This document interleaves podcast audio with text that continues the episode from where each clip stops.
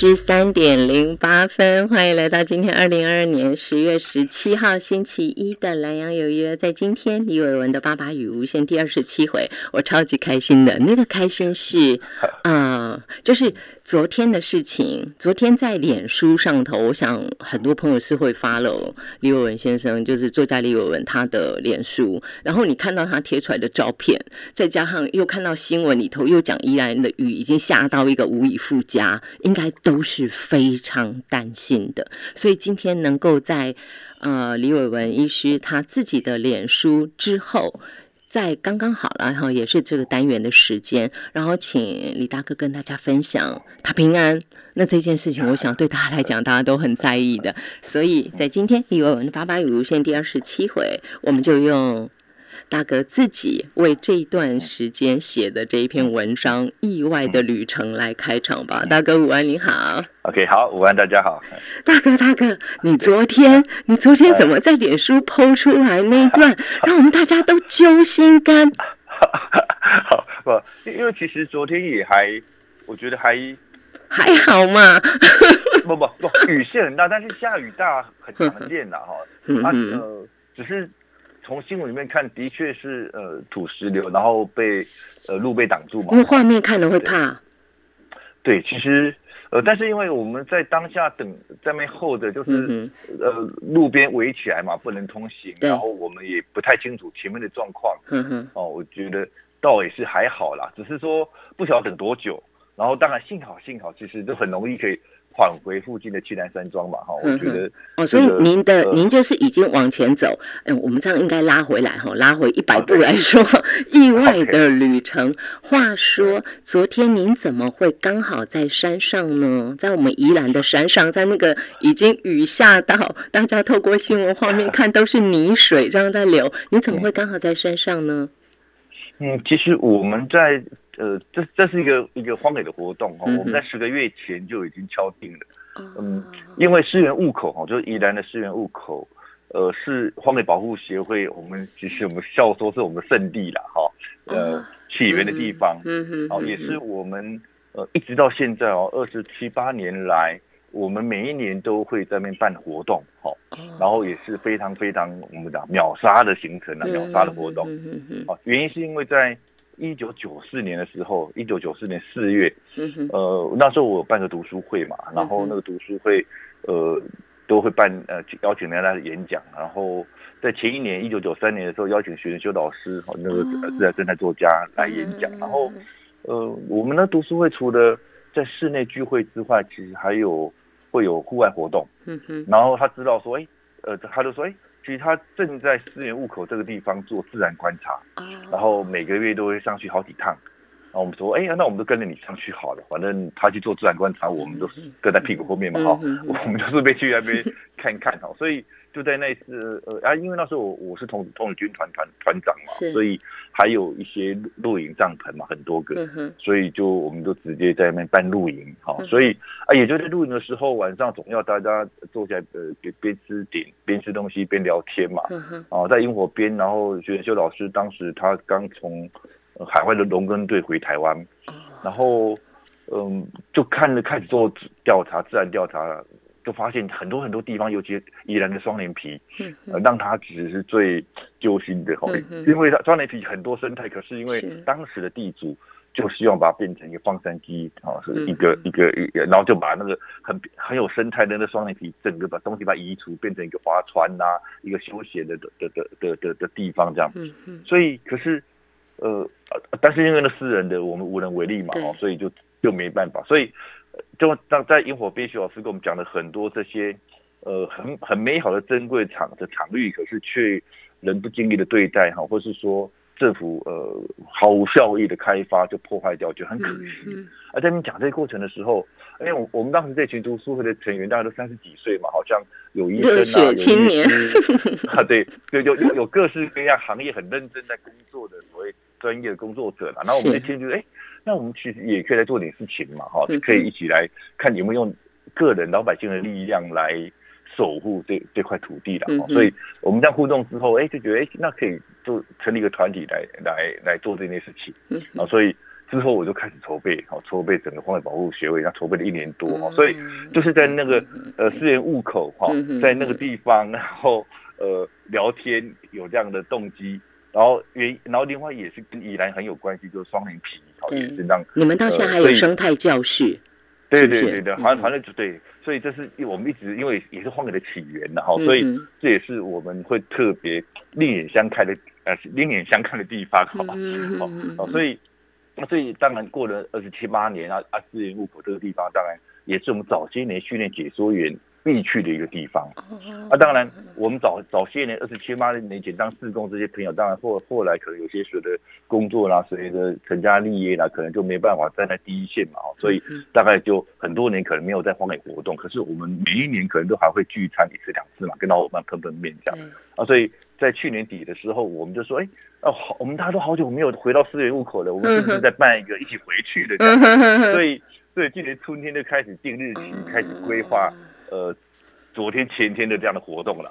天哪！所以，对对啊，所以，呃，所以我们并不是说，呃，已经知道下雨还过去啊，而是我们早就定好，而且，是，呃，我自己是在礼拜五上去的哈，天气都还不错哈，尤其，呃，其实他可能不太知道雾口的地方哈，嗯，呃。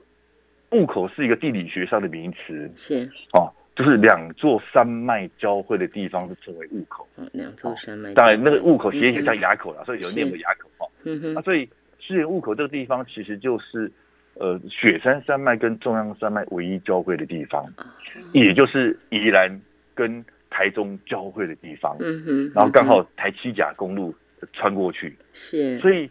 呃，你每一年在东北季风来的时候，也就是每年大概十一月到二月之间，哈，很多东北季风来的时候，你只要听到说东北季风来，你只要赶快到四年雾口这地方，你站在那个宜兰跟台中的交界线上，你就可以看到一个非常特殊的场景，就是，呃，你站在那个交界线上。你左边是下雨，右边是大大太阳啊！就是您讲的东山飘雨西山晴。对，对，就是因为呃东北季风沿着南洋溪，沿沿着那个呃从从宜兰吹过来嘛，然后沿着南洋溪谷一一一直往内吹，然后因为东北季风它的云层并不是很高，大概一千五百公尺以下，是，所以呃整个东北季风往呃呃内陆吹，沿着南洋溪谷往内吹，吹到最末端就是。呃，世界入口就是雪山跟中央山脉交接口，嗯，而且中央山脉很高，所以东北季风过不去，是。啊，过不去之后，所以你站在那一个公路上往宜兰呃宜宜兰方向看，以那个南洋溪谷看方向看，整个宜兰是下雨烟呃雨雾呃迷茫，可是你。一回头，另外一边台中 就是大太阳。哦，因为就是因为越不过中央山脉嘛，就是公路都切过去了嘛。是。好，我们站在公路上面，哦，所以这地方也因为这样气候的交替，哈，所以这地方的生态很丰富，很特别。嗯嗯。哦，这也是为什么我们都会在那边做自然观察、做自然解说员的训练的原因。哦，很特别。嗯。哦，所以这这一次也就是因为啊，那我们都上去在这个地方。哦，虽然呃，哎，其实。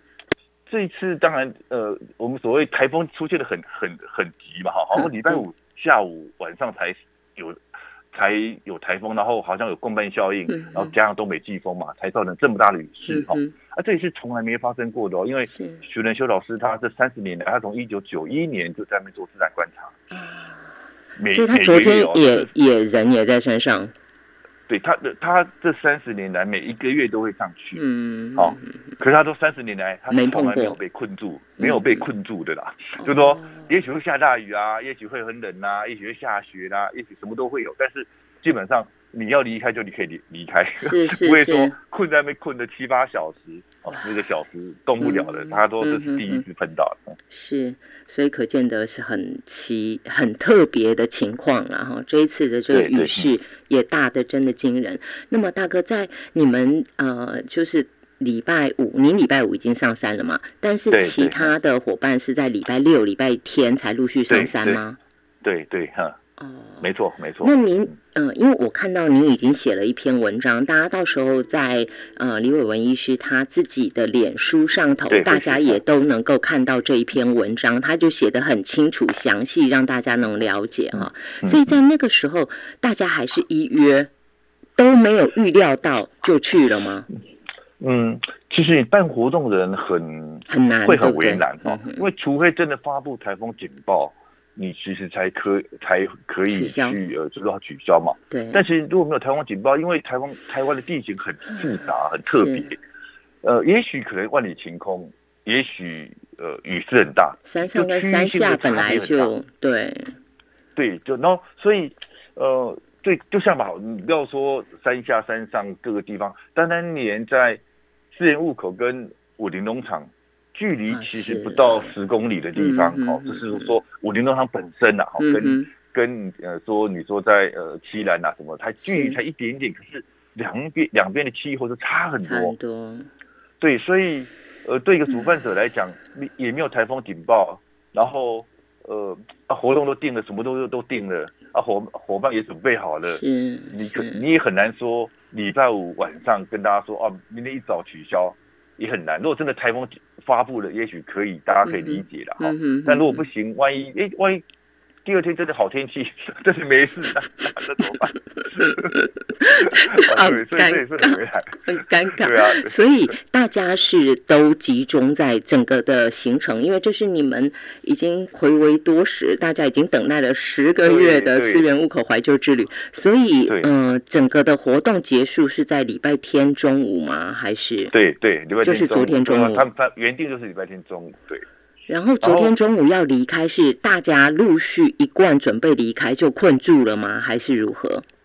对，呃，大家都还是原全部都照原理行，所以荒野保护协会比较特别的地方是说，通常雨有雨没雨晴天怎么样？对我们来讲，大部大致都是如期举行。因为就是大自然，对不对？对大们来讲，对没错。对，下雨有下雨的美，对不对？下雨有下雨的生态，嗯，然后。呃，天气没有好或不好之后，我们该穿该什么衣服，该做什么准备？没有说好不好这件事情，然后其实没有所谓好不好这件事情啊，你看我们自己怎么准备而已嘛。哦，所以所以这些下雨不下雨，对我们来讲是我们从来是不太去会会去改变任何东西的啦。然后我们也可以如期去做各各式各样的活动，照样进行是没有问题的啦。好，所以所以当然，所以他们活动都要照样去。进行哈，就是说该做观察、该活动、该做什么事情都照样进行，所以呃，就到礼拜天中午结束。但是我自己是因为看看时间，尤尤其嗯，就说呃，我自己就因为我我跟我太太比较方便，我跟跟我小孩嘛，一家人自己开车比较自由嘛，所以我想哎，我们都就提早，可不过提早还是一样，最后都卡住了，大家全部都卡在一起。所以，当你们提早要离开的时候，其实路况上就已经不好，就已经出现道路被滑落的土石给堵住了吗？对，就是呃，我们离开的时候就在查七甲四十几公里，就是过了七南之后，就就堵住了。嗯，但是堵住之后，我们就回到七南山庄，但是比我们晚一个多小时离开了荒野的一万，其他的根本根本没有办法到七南山庄，因为他们在南山就被堵住了。哦，就之后等于后面的路又有崩塌了，嗯，所以他们就堵住。啊，堵了不不还好了，堵了应该是一两小时、两三小时就清清掉了，或者等于那一段是比较容易清的，清掉，所以他们就就又到西兰那一边，哦，所以你们就变成在西兰就汇合了，变成意外的汇合，对对对，就就在那边又又碰到，然后。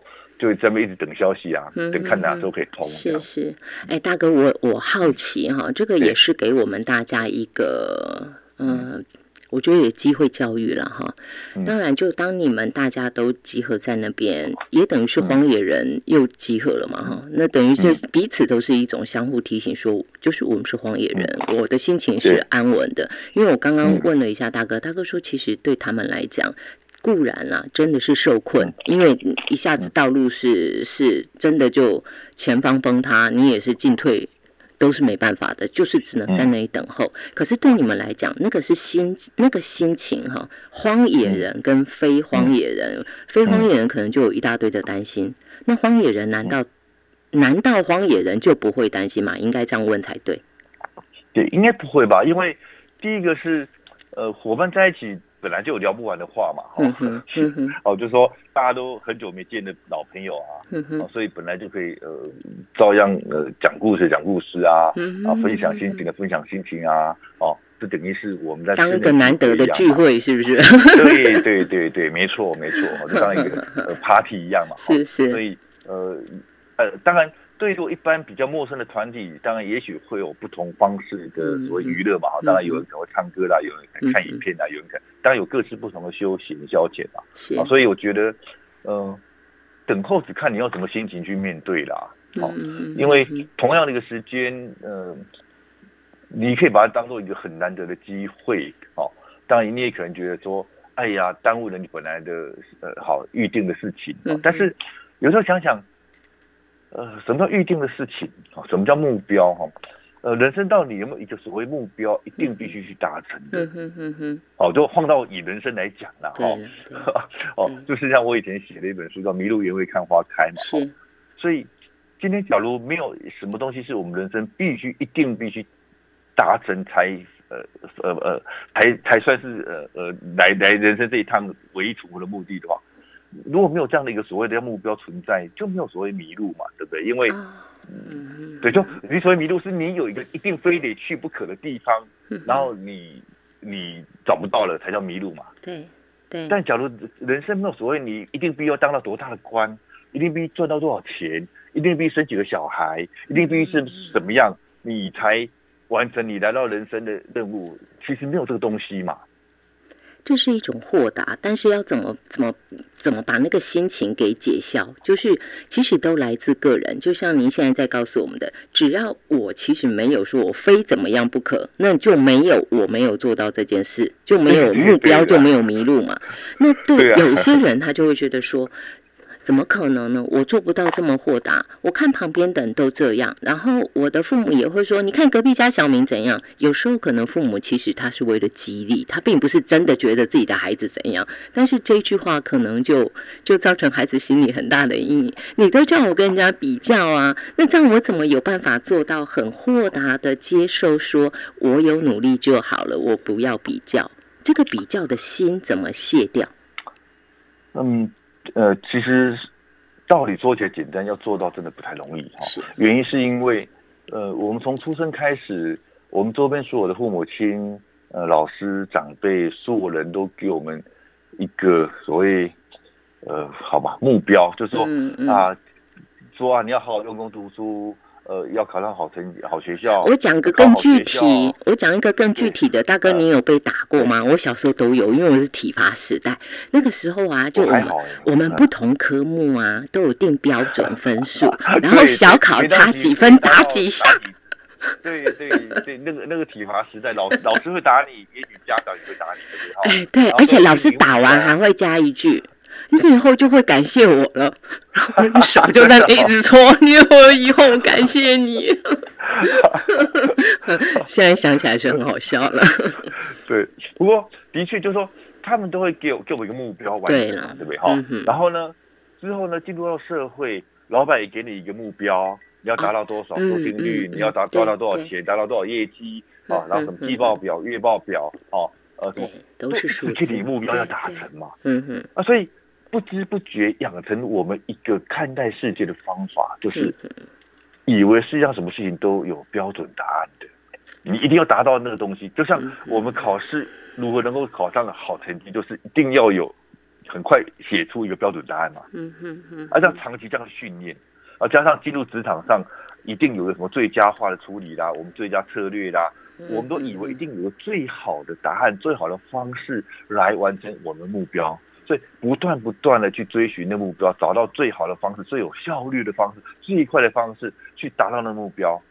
好，所以经过长期这样的训练之下，我们会以为说，我们一定要赚到多少钱才会快乐，以为要当到多高的职位才呃生命才有意义啊，以为要要要呃要怎么样的人生才会幸福，我们都一直会有个以为会有个标准答案，但是其实。这是人生是没有标准答案的，好，考试也许真的是有标准答案，但是真实人生没有，并没有说我们要赚到多少钱才会快乐，也没有说我们要当到多多高的职位才会幸福，或是呃呃人生呃要对社会都有贡献，人生才有意义，其实都没有一定的这些数量化的东西。我觉得生命的所有的幸福、快乐、人生有没有意义，都是跟自己有关系呀。我们自己觉得快乐就是快乐，我们自己觉得幸福就是幸福，我们自己觉得人生有意义就是有意义，都是跟自己有关，跟别人没关，跟数字没关。所以，所以当我们如果能够有这样来看待，哦，建立这样的新的价值观的时候，其实我觉得生命就是很很开阔嘛，就说我们没有非得怎么样不可嘛。嗯嗯。哦，我们也呃，就生命就是一趟历程。一趟你知道整个过程，我们有呃呃感觉到、感受到、学习到，本身就是一个过程，就是我们人生来的唯一的目目的，而不不是说我们要赚到多少钱，我们要住什么样豪宅，我们要干嘛干嘛啊才怎么样？其实没有的啦。嗯，您说的真好哎，这也是我们一般人不会说的。过程就是我们来的唯一目的，但是我们都想。我们都忽略过程，只看最后那个东西有没有达到那个，就是自己给自己设一个目标，结果 错过的比得到的多更多哈。不管最后有没有到那个目标了，就是错过的反而是更多的。我之所以会问这个，一来是您开了这个话题，二来也是因为我觉得待会儿广告回来，我还有一段要请教李伟文医师的是，当他们在等候的时候。嗯，我们一般人会说我打发时间，但是显然，嗯，我听起来我就觉得你们是把握时间，好吧？老伙伴们在一起又有时间，就是天留客嘛，对不对？客也留，然后天也留，就大家就把握这个时间。可是我觉得我看到您的文章里头那一段是更让我觉得。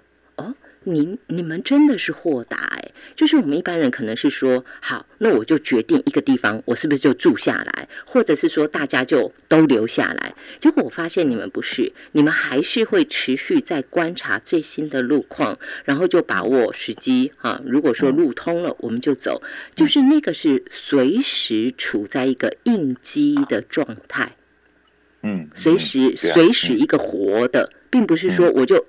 定了，好，我就这个死棋哈，不不能讲死棋了，就是说我定下，我就这样走到底，没有，你们是随时应激改变。我觉得这个火哈，它是一种能力，也是你们在野外的一种能力，或许也是荒野人的一个特质。所以我待会儿回来，我要继续请教李伟文医师，跟我们大家分享他的意外的旅程。十三点三十分。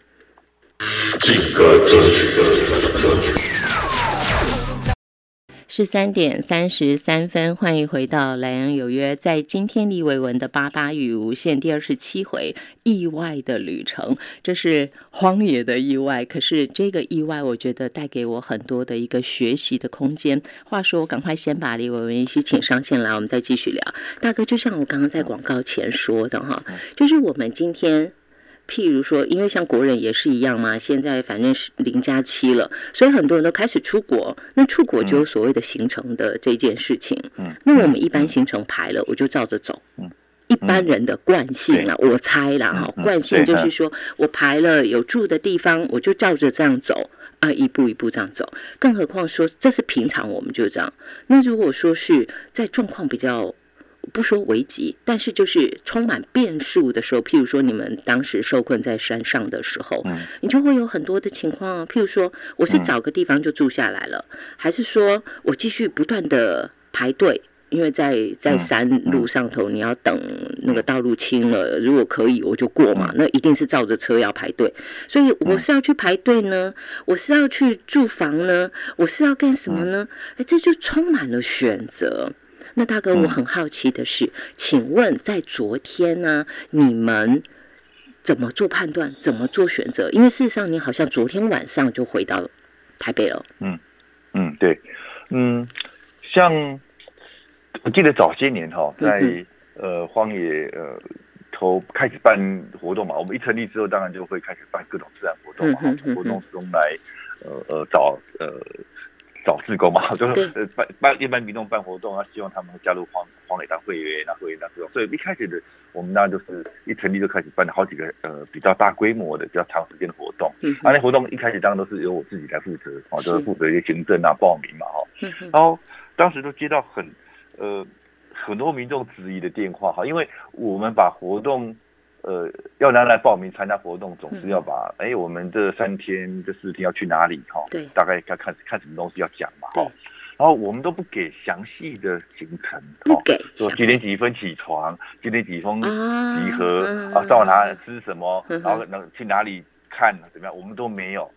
然后我我呃，他们就说大家都有啊，大家都有，没有行程呢哈。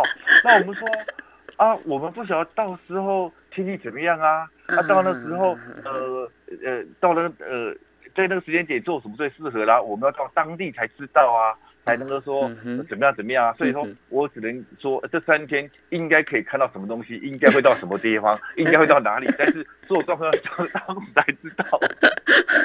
哇，所有人所有民所有民众都觉得很不适应，就是说他们所过去参加都是一板一眼嘛哈，照着呃呃呃那个。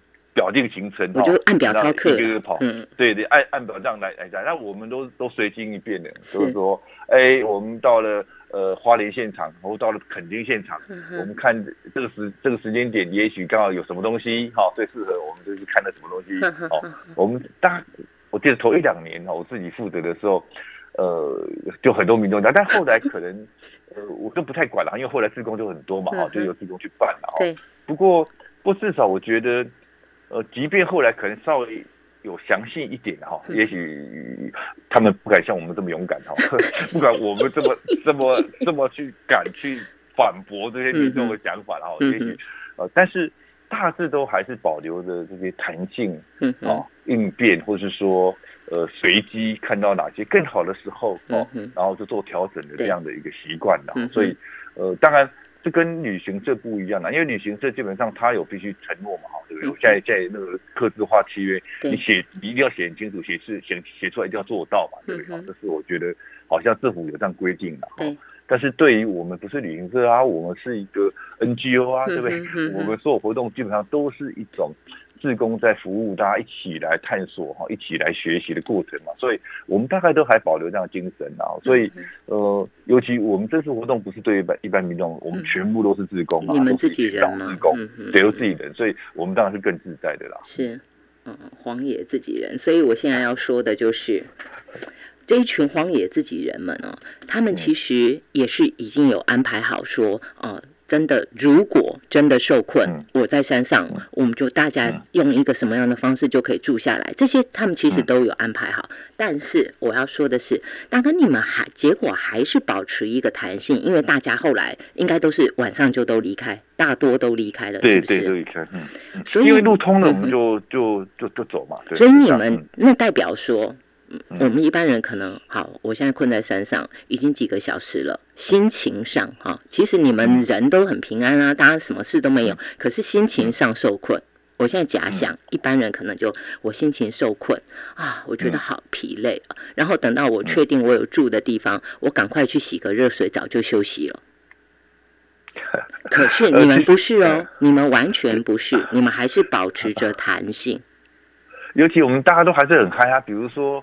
呃，我们就在呃那个呃以五十一乡道嘛，哈，就是那个呃产业道路对。前面就挡起来那边等候嘛，哈，我们那那边等的那两三三个小时吧，哈，就是说呃我们本来在台七甲那边等，对对对，等半天，说可能要到呃隔天十二点才会通嘛，哈，本来是五点通，或者隔到十二点，然后哎啊，所以。呃，听说哎，另外一边那个乡道那边，哈，就是那个产业道路那边好像通了，是，哦，所以我们就全部移到另外一边去，哈，大家都去那边排队，是不是？全部掉头，大家全部掉头到另外一边去，啊，到另外一边去，呃，又又开始等嘛，哈，他他们说可能呃，就是大概去的时候会问嘛，说大概哪时候，他们说哦，大概七点钟，哦，呃，可以，所以我们就那边就开始安心的在那边等了，哈，是，啊，排队都哎，等到雨稍微小一点的时候。哎，我们大家下一晚车在那边唱唱跳跳，就在路边唱唱跳跳。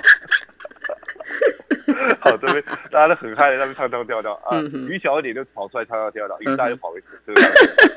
可以想一下那个画面，蛮有趣的。对啊，对啊，所以有大家都是很自在的啦。嗯嗯嗯，所以变成说，当大家知道有个底，真的没办法，我是有地方住的。然后接下来反而就是随机应变了，只要路能通，我们基本上赶快大家安全下山是第一首选。所以等于是这样说，是吗？对啊，对啊，是啊，是啊。是，那么大哥再来，我现在绕回来了。这就我们把昨天的过程跟大家报告，也给大家参考之后，再绕回来，是因为其实这几年在宜兰，大概十月之后，都是常常都出现这种雨下到惊人的程度哈。那我就不禁想要请大哥，您站在一个现在就不单单只是说昨天的例子哈，我们现在要说的是随时。尤其极端气候了，真的不知道什么时候，万一我们碰到什么极端的，嗯，短延时强降雨什么之类的，我困在哪一个县市，maybe 没有办法像大哥你们对于一个环境刚好那个环境又你们那么的熟悉，那或许我们也不具备荒野人所谓的这一种弹性的心态跟面对自然的那种能力，因为那是长时间的训练了。老实说哈，假设我都没有。那这个时候，我怎么怎么安顿我自己？从心到实际上的安全，我怎么帮助自己？嗯，其实如果准备的越周全哈，越有经验，当然我们就越安心嘛哈。所以当然这过程中，呃，经验还不够的时候，当然就要学习嘛哈，就从别人的经验里面来学。啊，当你到了呃很多很多次经验，当然就会内化之后，基本上就更自在嘛。嗯，所以呃一开始当然我觉得呃当然。其实台湾因为多山哈，尤其呃尤其国民旅游也蛮兴盛，所以呃台湾台湾目前大概都有一些基本的规定啊，比如说我们如果要进入到一个比较危险的山区，或是说呃或是你选人数比较少，我们都会要求说在山下会有个固定联络的人，然后你必须交出你的呃大概的行程给在山下留守的人。哦，这些都都都是有都是有呃规定的哦，就是。我们如果爬高山的话，大概会必须要有事先定好一个呃留在山下城市里面留守的，哦，随时看看状况有没有定时回报或者状况。我想这些都是呃也是因应说呃长期在我们休闲旅游或是说户外活动过程中，我们慢慢演变出了的一个 SOP 啦，哈，所以我们当然。要学习知道说有这样 SOP，有这样的要求，然后大家尽可能的去根据这样要求哈。当然这是比较危险的。至于说，也许比较大众行程，当然规范没那么多哈。不过既然是大众行程，表示呃那些地方呃危险度没那么高，但是会有意外哈。所以呃意外就是忽然下大雨啦，啊忽然什么状况嘛哈，或是忽然台风来预警哈。当然这些意外的时候，嗯。基本上政府都会，就像我这次我觉得蛮感动的是，像呃工程人员在很很努力在修，对，然后当然他们会随时回报说，呃也许几点啊，当然有时候会更改说啊又有落实可能六点，那是没办法的，对。但是比如说我们在那个产业道路哈，就是一五十一乡，呃就是在对对对对对一一五十一乡道那个，在那边等的时候呢，等到六点多，哎工。既然工程人员就还是政府单位，就是宜兰县政府的的的的呃的朋友，就是会拿一个大麻袋，拿了很多水果袋，拿了很多面包蛋糕，分给 每一个在在等候的 的车呃的的的游客，一车一车去去敲敲窗户分分食物。是，哎，我们就很很讶异呀，就说他们这么辛苦的在那边清理，或是说在那边维护哈，就是在守着嘛哈。是，然后。看看六点多是 这吃饭时间到了，还担心排队的人是真的没东西吃，就就发给我们东西吃。是，哦，所以呃，所以基本上我觉得政府都会有一定的好，就说当然他当然希望尽量把呃路赶快开通，或者是说来不及的时候，如何让等候的人还是可以有有一些温饱哈。好，我觉得这些呃，我觉得台湾在地方治理也好，或是说我们在呃行行政的。呃，公务人员的水准上来讲，我觉得都还不错，所以呃呃，等于讲行政效率很好了哈。跟当然，如果跟很多很多国家比起来，我们是我觉得是名列前茅的哈。所以所以对于这些意外事件哦，对大这种大众旅游形成的意外事件，我觉得我们只要不慌乱，大概政府或者说相关单位都会及时给我们一些资源救援的哈。我觉得这是不不不是太有问题。所以你只要不慌乱，不要不要给不要给自己呃呃呃呃说。不要让让自己增加别人的别人的麻烦，比如说这次台台七甲线哈，后来呃变得会延长时间，是。除了不断的落实之外，其实还有一个很大原因就是很多车子呃硬过嘛哈，就是说他觉得呃这这块落实这这部分摊方的落实好像还可以勉强过，就过了，对不对？哈。可是当呃当工程人员说，呃前面还是有落实，不要过啊，这些还是勉强过，就就卡在另外一段。嗯。但救援车救援的那些挖土机要进来的时候，反而被这些车卡住。嗯。卡住，反而很没有办法很快的去，反而要处理这些卡在中间的车子啊，所以。所以就说，呃，你如何去遵循？因因因为我觉得现在因为通讯很方便，对，所以呃，跟以前不一样。以前也许十多年前的确有有时候，你也不能怪这这些游客了哈，因为十多年前你你搞到我勉强过去，可能我我就过了，说不定我就过了，过了我就可以省下很多时间。我也许我可能还有重要事情嘛，对不对？哈，呃，所以但是现在基本上明明通讯那么发达。更前面也应该说，更前面也有也有落实，可能也过不去。你要硬过，我讲这就是民众的问题的，对不对啊？所以，我们如何在这通讯这么发达状况之下，信任相关的人员，啊，说相关负责人员在听他的话，就说他真的很明确跟我们讲说，呃，也许还有多少时间，也许哪些状况，也许他等候一下，哦，而不要硬闯之后，呃，不遵守指挥之后，反而。延呃延延缓了整个救援，延缓了整个复复原。我想这些偶尔会发生的。我想在不只是这是这是呃道路瘫痪，都在很多很多地方都会有类似的情况。嗯哼。但是因为现在通讯，我现在强调说，现在通讯这么发达，理论上在负责维护管理的人彼此的沟通联系应该可以做的不错。对。所以你要信任他们的指挥。嗯哼。这个真的很不容易，因为其实，在雨中啊，像这种什么第四区养工养工处啊，什么什么，不管第几区，总之他们在不同的公务段。他们的那些工作都还要看天候。我记得以前，嗯，在那种台风期间呢，就是真的台风来袭，不是这种那种什么旺盛的什么气流、什么共伴效应，还不单单是这样，是真的来袭的那种台风的时候，那个雨势之大，但是工程单位他们的工作人员都随时待命。我记得那时候最长我们才访问那个什么公路段的段长的时候，段长都会讲一句话，意思就是说，只要雨一停，工程车立刻出动，他们都是随时在那里一里，不会因为下雨说等明天。其实即使是十几年前，他们都是这样做，就是等，只要雨停我就走，雨停我就动，就出去挖。可是其实那是很危险的。所以李伟文医师刚刚提醒我们说，虽然我再请您在这一点再确认一下，就是您刚刚说，其实大家都在排队，可是你们是乖乖等候，他们说可以过，你们才过，你们并没有说我排了队我就想从，我就想过，其实你们没有这样，对不对？嗯嗯，对啊，当然了，当然不行这样子啊，对。啊，所以您刚刚说台七甲线那个就是。有人他也真的排队，但是他并没有真的听劝，他硬要过。嗯，对。哎，这实在是很很麻烦的事情哈。